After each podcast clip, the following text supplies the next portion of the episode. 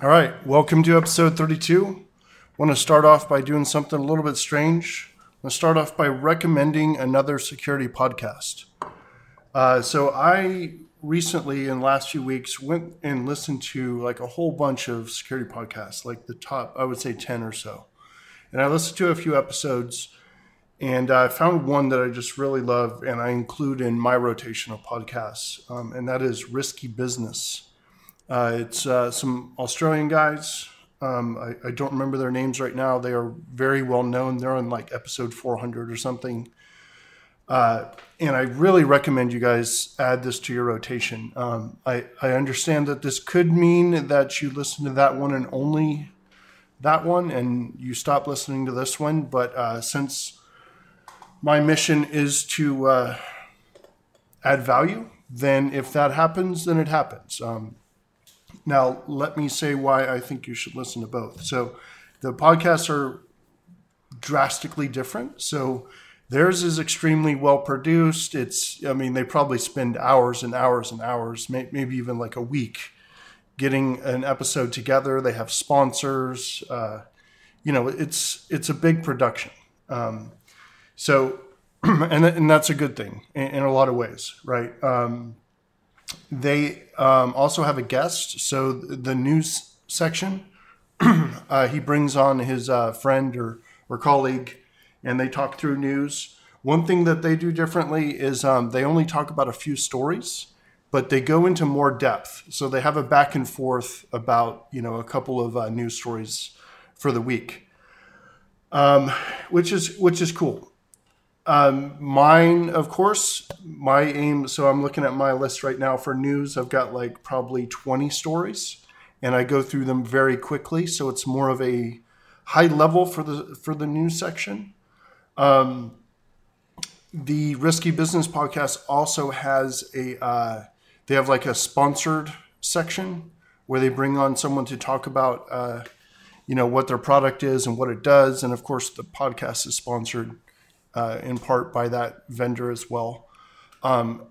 It's all really, really good stuff. And I definitely recommend you do it. But I would say that it is different than what I'm doing here, which is very quick, very to the point, cover the top stories, and then go into some more philosophical discussions about ideas, not about necessarily the news stories, although one can usually or often prompt the other.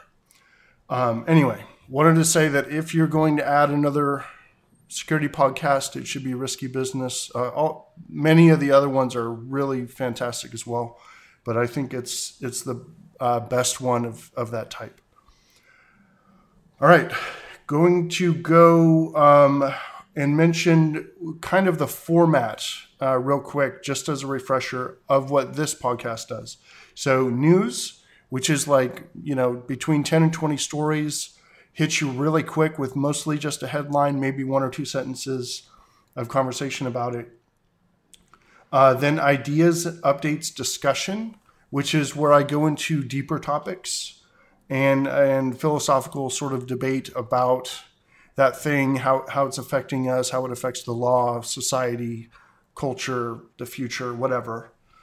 And then the next section, which I think is pretty unique, I haven't seen it anywhere else, is kind of a tools, talks, and projects section where I talk about new tools that got released, cool talks from various security conferences, projects on GitHub, stuff like that. So basically all technical security content type stuff. And then miscellaneous, which is just could be IT news. It could be anything sort of related to or that I think would be interesting for listeners. So that's in miscellaneous section. And that's kind of what it goes through. So news, ideas, talks and projects, and then just whatever else after that. But and I usually get through in about 20, 30 minutes. Some are longer, some are shorter. All right. News.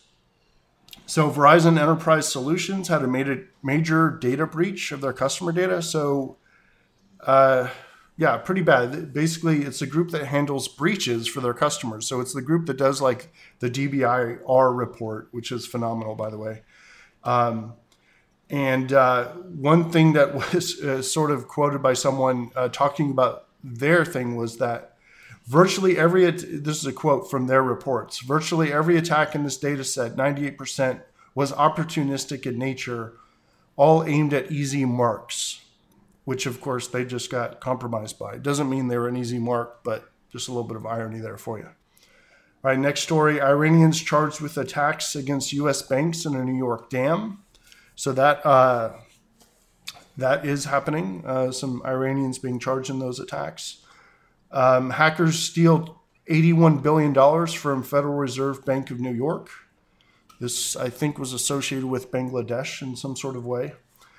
Uber launches bug bounty program, describes the surface area with this treasure hunt map.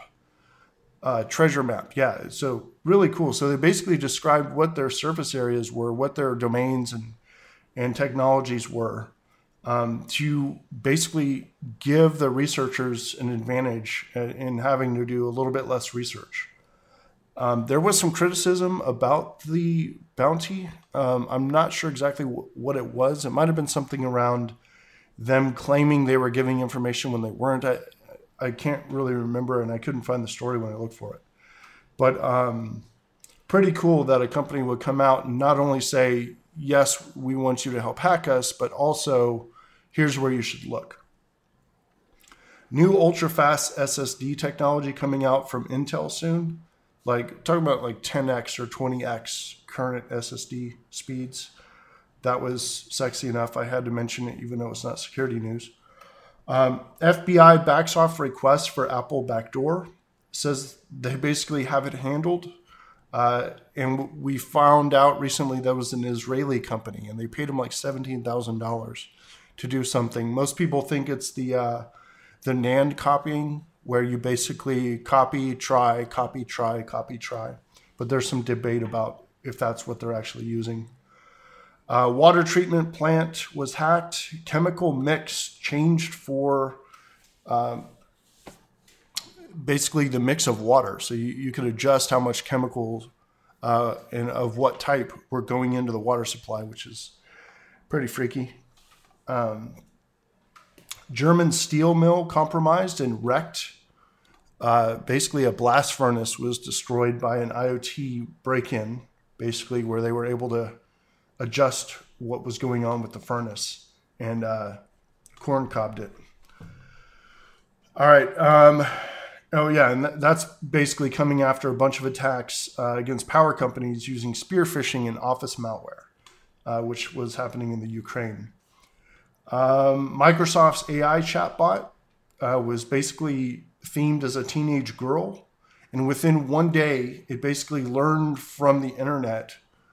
It basically was talking nonstop about like sex and incest, and started saying it loved Hitler and like all kinds of nasty stuff.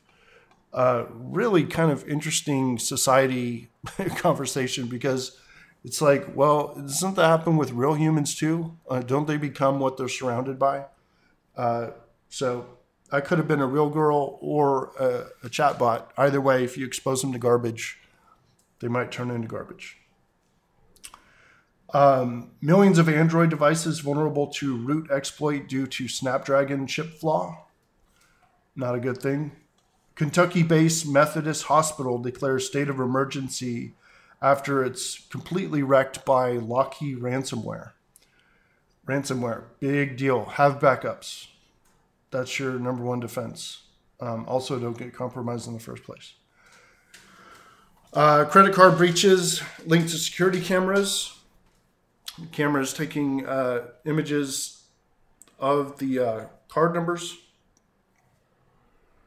Chinese national pleads guilty to stealing plans for Air Force aircraft. Not news at all. Not sure why it's in the list. Because it happens every 20 minutes, it seems like. Hackers offer Apple's Ireland staff $23,000 for their login credentials. Interesting. I knew this kind of thing was going to be happening. I wrote an article, I don't know, 4 years ago, whatever, saying that the attacks were going to move to the humans, which a lot of people know that. It's not special or anything, but I think we're going to see more and more of it. Ransomware hitting major vulnerabilities, so taking advantage of major vulnerabilities, basically.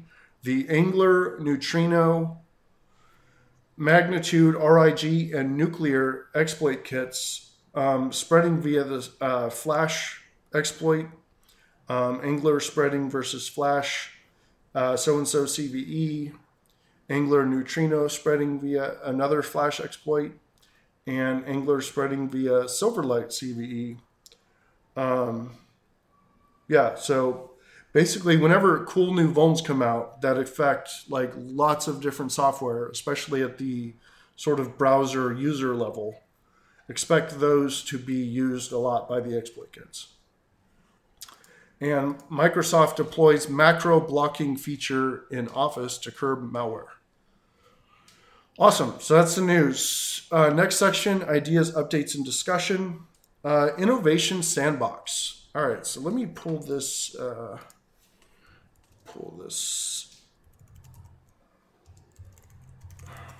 post up that I wrote. I basically did an article about the innovation sandbox at RSA, and I titled it Innovative Security Products 2016 Edition. And basically, it's a bunch of vendors that compete. They're not on the floor yet necessarily, or maybe they are, but they're kind of future-looking technologies that are fundamentally different from what we have been doing. And I made a list of them because I think they're pretty cool. So not all of them, but most of them. So number one, Elusive is a product that places thousands of false paths all over your production network that can only be seen by malicious actors. So basically, imagine this. Imagine that every time malware executes, it's opening up a path that does not exist for legitimate users. So you can fundamentally see a difference between malware and legitimate users. And basically, as they keep opening these doors, they're all fake doors. And they're not actually getting to the real thing. And the whole time, you're logging and capturing all this information. So really cool. Idea and technology. Menlo basically proxies and detonates every aspect of a technology stack and only provides the real client with benign sanitized output. So imagine like a proxy, but for everything.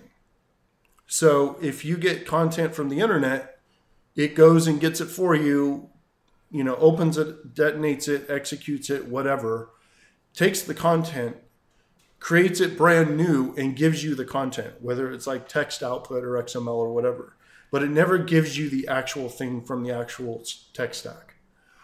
Super cool. Skyport is a virtualized security architecture that puts your app with no changes into an environment that secures the app from layer 2 to 7. It's awesome. Safe Breach performs constant real-world attacks on the network in order to validate your controls. This one's pretty cool. So it's like a automated pen testing and like including like data egress and everything on a box, I believe, happening all the time on your network, testing your controls. Phantom is the connective tissue that links all the various pieces of security functionality from every product you have installed into an automated workflow. So basically, it connects like all the APIs from all the products you have. And then based on like a use case, it links all these things together into a workflow. That's how I understand that. It's called Phantom. Prevety does extremely high speed application security filtering within an application's runtime. That's pretty cool. And Bastille is hardware and software system that performs security filtering on IoT systems. So pretty cool stuff. And I'm basically going to keep making a list of these or update this list or something whenever this project comes out from RSA or wherever else it is. Next topic, AI and messaging apps are the new mobile apps. So this is really cool. Found like a buried story somewhere talking about how Facebook is releasing APIs to allow developers to create chatbots. And at first you're like, okay, that's dumb. Like, or at least it's not very special. So what? Nobody cares. But that's not really true. So basically right now, when you want to interact with an application, you open up a mobile app and you click through its interface, which is different than other interfaces. And you sort of figure it out and you interact with it manually. Well, people like to use text. They want to text things. They want to issue commands. So the way I'm capturing this is that the mobile interface itself is kind of like it's a stopgap. It's a primitive first step that is not very natural. And the real natural way to do this is like, you know, Star Trek Next Generation, where you say, computer, do this. Computer, tell me how many people are on deck 4. Computer, make me tea. Computer, do this. Computer, do that. So you're issuing commands. Now, you can't always use your voice, but you can usually do text, right? Unless you're driving or something, but some combination thereof will work. And the idea for these chatbots is you issue commands. And I would say this is the idea for the future of apps in general. You issue commands, and it's the responsibility of the company on the other side and its AI technology to interpret what you want, what you said, what you asked for, what you commanded, and to execute it on your behalf. And then to respond back. It says, oh, yeah, I did this for you.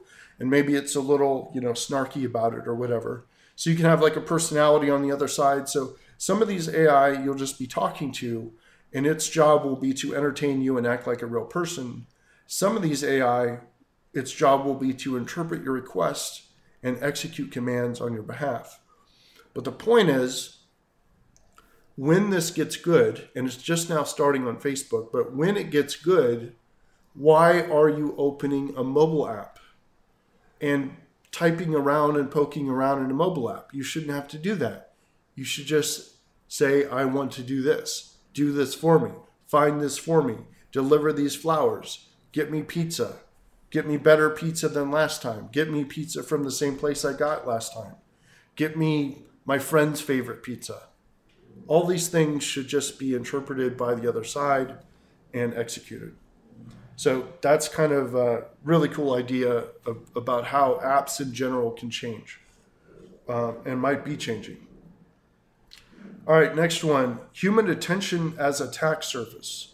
So this is really cool. There was a cool article that came out basically talking about how modifying search engine results could influence people's opinions of things. And it was a very long article, and it was quite creepy. Then I watched House of Cards, a little bit of spoiler here, if you want to fast forward. Or not, it's not too much of a spoiler. But basically I was watching House of Cards and, you know, someone basically hired someone like this to actually do this influence and, you know, it was working for them or whatever. And that's fiction, but it's not really fiction. Then think about this. There's a lot of conversation right now with like Bernie Sanders and like how he's not getting any press coverage. So what happens when reality of performance in the world or reality of how much people like a product or whatever is not reflected in search results or, you know, comments or something like that. It's fascinating because, you know, according to the media, he's been out for a long time. You know, he has no chance of winning, but he keeps winning all these big states, but the mainstream media is not covering it all. So in effect, they are affecting. And this is media, but the same could apply to search engines. They are affecting reality in the minds of people, which in turn affects actual reality. So I had the idea that sort of going off of this, basically anything you allow into your mind, anything you listen to, any person you talk to, any interaction that you have, you should sort of imagine as code executing on your brain. And you don't know what that code is doing. So this is where it got interesting, right? if you go to movies, like the first Exorcist movie, when they first aired it, or one of the versions anyway, they had like these flashing subliminal faces of like demons and stuff. And it would like hit people and they were vomiting in the aisles. They were just like extremely revolted.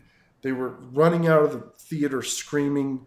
They were freaking out. They had to reissue the movie without those clips in it because you couldn't even see it with your regular eye, but the brain was seeing it. So when you have all these techniques, like, you know, like the underground, not like crazy hypnosis, but NLP type stuff, where influence, or people using their voice modulation, they're mirroring your actions, that people interacting with you by itself, everything is an influence. Everything is a sell. Everything is an advertisement. Everything is marketing. So when you're talking to someone, or hell, even listening to this podcast, someone is trying to execute something on your brain, right? So when you're walking down the street and someone's like, hey, do you want to buy this? You know, some girl walks up to you and was like, hey, can you help me do this? What is being executed on your brain? Especially in a business meeting or in a negotiation, or someone's like, hey, you know what, let's step away. Let's get some beers. Let's get away from this thing. Let's have some honest conversation. Well, the very next thing they're about to say to you, now that you're having an air quote honest conversation, oh, now you move it down from, you know, ring 2 to ring 1. And now it's more trusted because they just said you're going to have an honest conversation, right? Well, now that code or whatever they're about to say is more trusted, has more of an impact on you, and can potentially influence you more.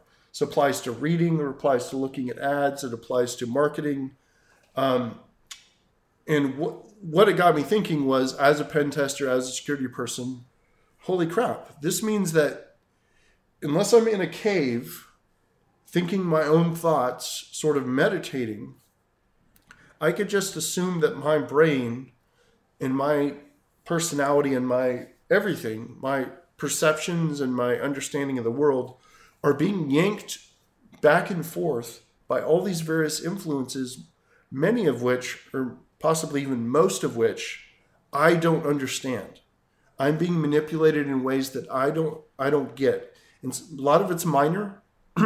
Some of it's, you know, medium, but maybe some of it's major, and maybe I don't know. So that's the overall concept. Human attention. If something has your attention, even subconscious attention maybe, it's an attack surface that you have to defend. And maybe that's why, you know, you don't watch bad TV or listen to bad media, because garbage in, garbage out. All right. Most can't respond to breaches. Yeah, this is, all right, got a little graphic here. So 80% of all surveyed organizations, who knows how large the survey was. I think it was pretty decent. Concerned about the consequences of a large public breach. 17% of respondents have experienced a data breach that they are aware of over the previous 12 months. Only 45% of respondents believe their company has adequate resources to detect all breaches. 75% of respondents have developed an incident response plan, but only about 42% have tested them. 60% said that IT is responsible for managing the data breach response. That's frightening. 64% purchase cyber insurance, but most breaches fall below the cyber insurance policy deductible. 75% prefer to receive all cybersecurity risk services from a single vendor. Fascinating stuff. I'm fascinated with response to breach, response to attacks, detection and response.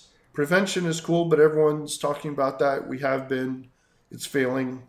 I want to know how companies can detect and respond to incidents. And if you're at a place, you should be thinking about how you can do that. How your data is collected and commoditized online by free online services.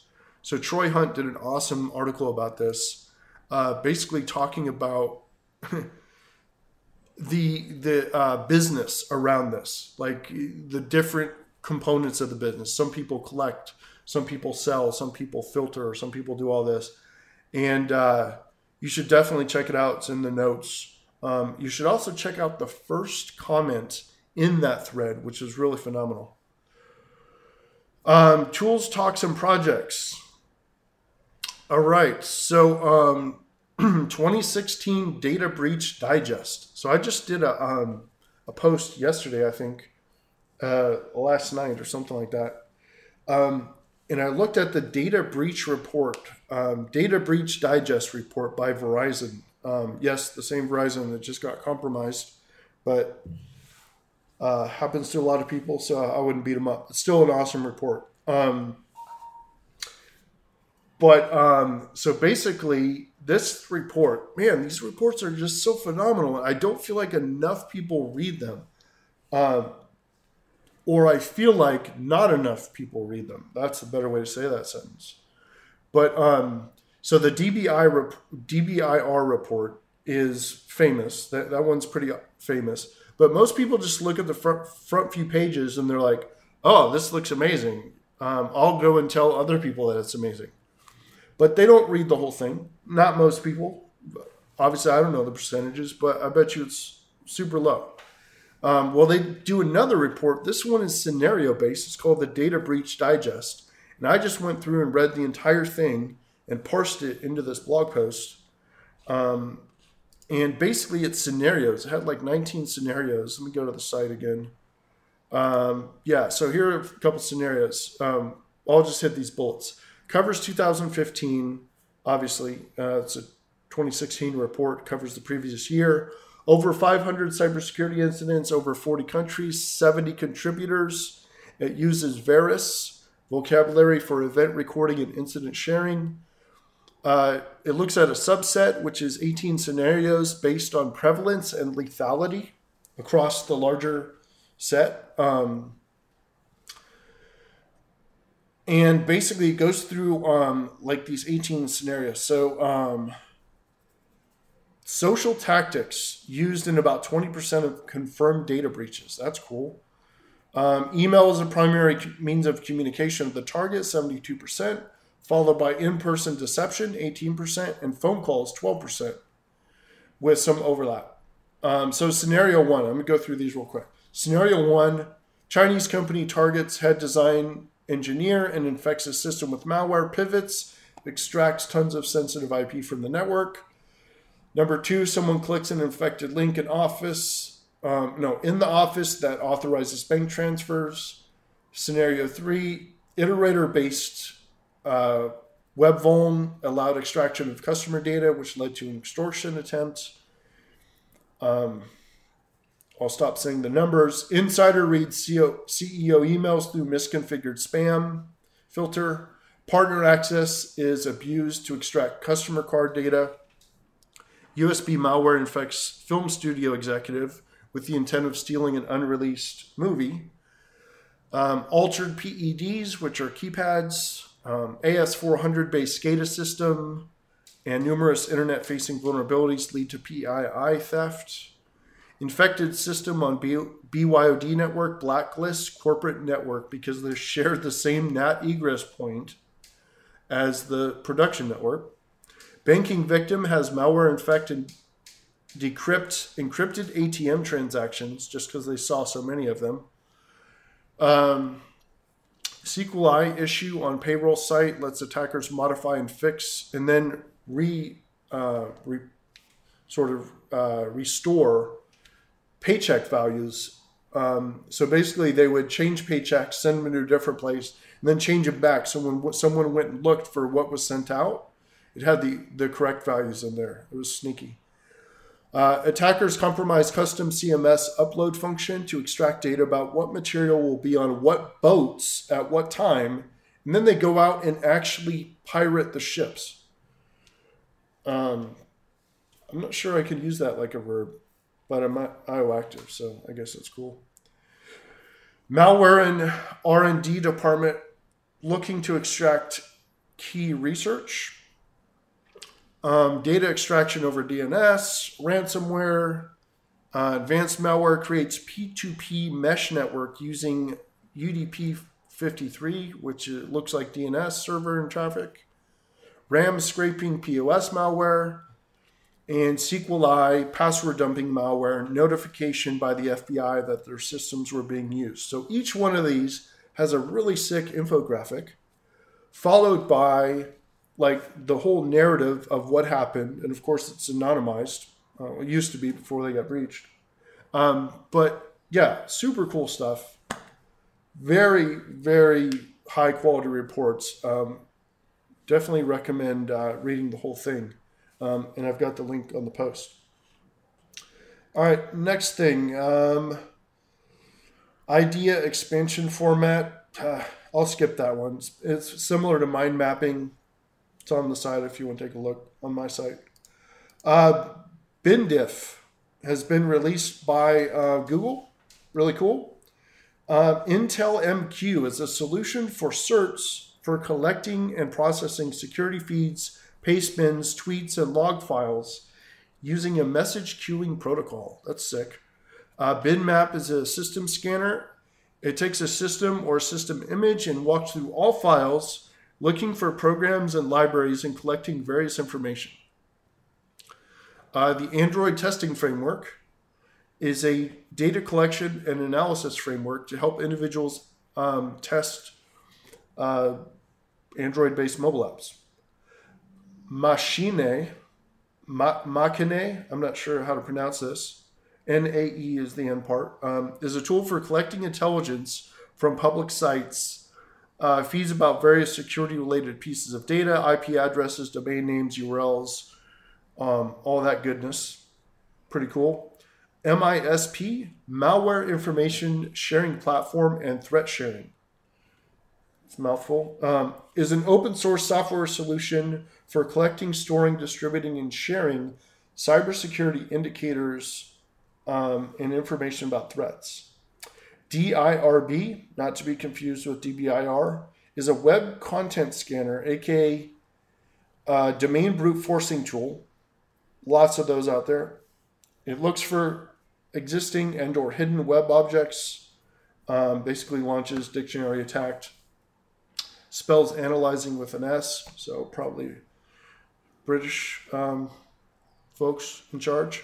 But that's it for those projects. So basically this section, it's got a whole bunch of tools, and you could just, you know, look for the name. I often put links in the show notes as well. Announcements. Alexa is still better than Siri. All right, that's all I have for that section. I wasn't able to understand the question I heard. How about that? I was just talking about that last year. Yeah, so that was her. I won't say her name because she interrupts. Miscellaneous. Scientists find you could change your mood by listening to the sound of your own voice altered to sound like a specific emotion. So you could record your voice. You could record your voice and modify it in some way to be either angry or sad or happy or whatever. I'm assuming. I didn't read the full thing, but it's pretty obvious from the title. And then play it back to yourself, and it will make you feel like that emotion, which makes sense because it's this concept called mirroring, where when you experience emotion from someone else, it actually fires that emotion in yourself. That's why seeing someone cry can make you cry, and same with anger and stuff like that. Derek Sivers' book list, cool list of books from him. And he does like some reviews or captures or summaries, same as I do. So put that link in there. You need to be listening to the A16Z podcast. This is like the sickest tech podcast. It's like future of tech, coming trends, like really, really cool stuff. It's done by the Anderson Horowitz folks. And I also just did a post on @before Twitter handle. So basically, I'll just tell you what it is. So basically, if you do an @reply to somebody, so someone says something to you on Twitter and you hit reply, That post now starts with at something, you know, at somebody, whatever their username is. You then write something after the handle and you send it, right? You tweet it out. Well, most people think that that goes to your followers. It doesn't. It only goes to followers that are both following you and the person you just replied to. So the default position or the default state for Twitter is if you do an at reply, your followers do not receive it unless they are also following the person you replied to, which in most cases is not very often, okay? Especially if you talk to lots of people on Twitter. So in order to make your at replies go to all of your followers, you can prepend, you just add a period before the at. So instead of doing at whatever J Haddix or at, you know, Portswigger or whoever you're talking to, you do at, you know, I'm sorry, you do dot at whoever, and that will send the tweet out to them. To all your followers instead of just the people who follow both of you. And that is it for this episode. I will see you next time.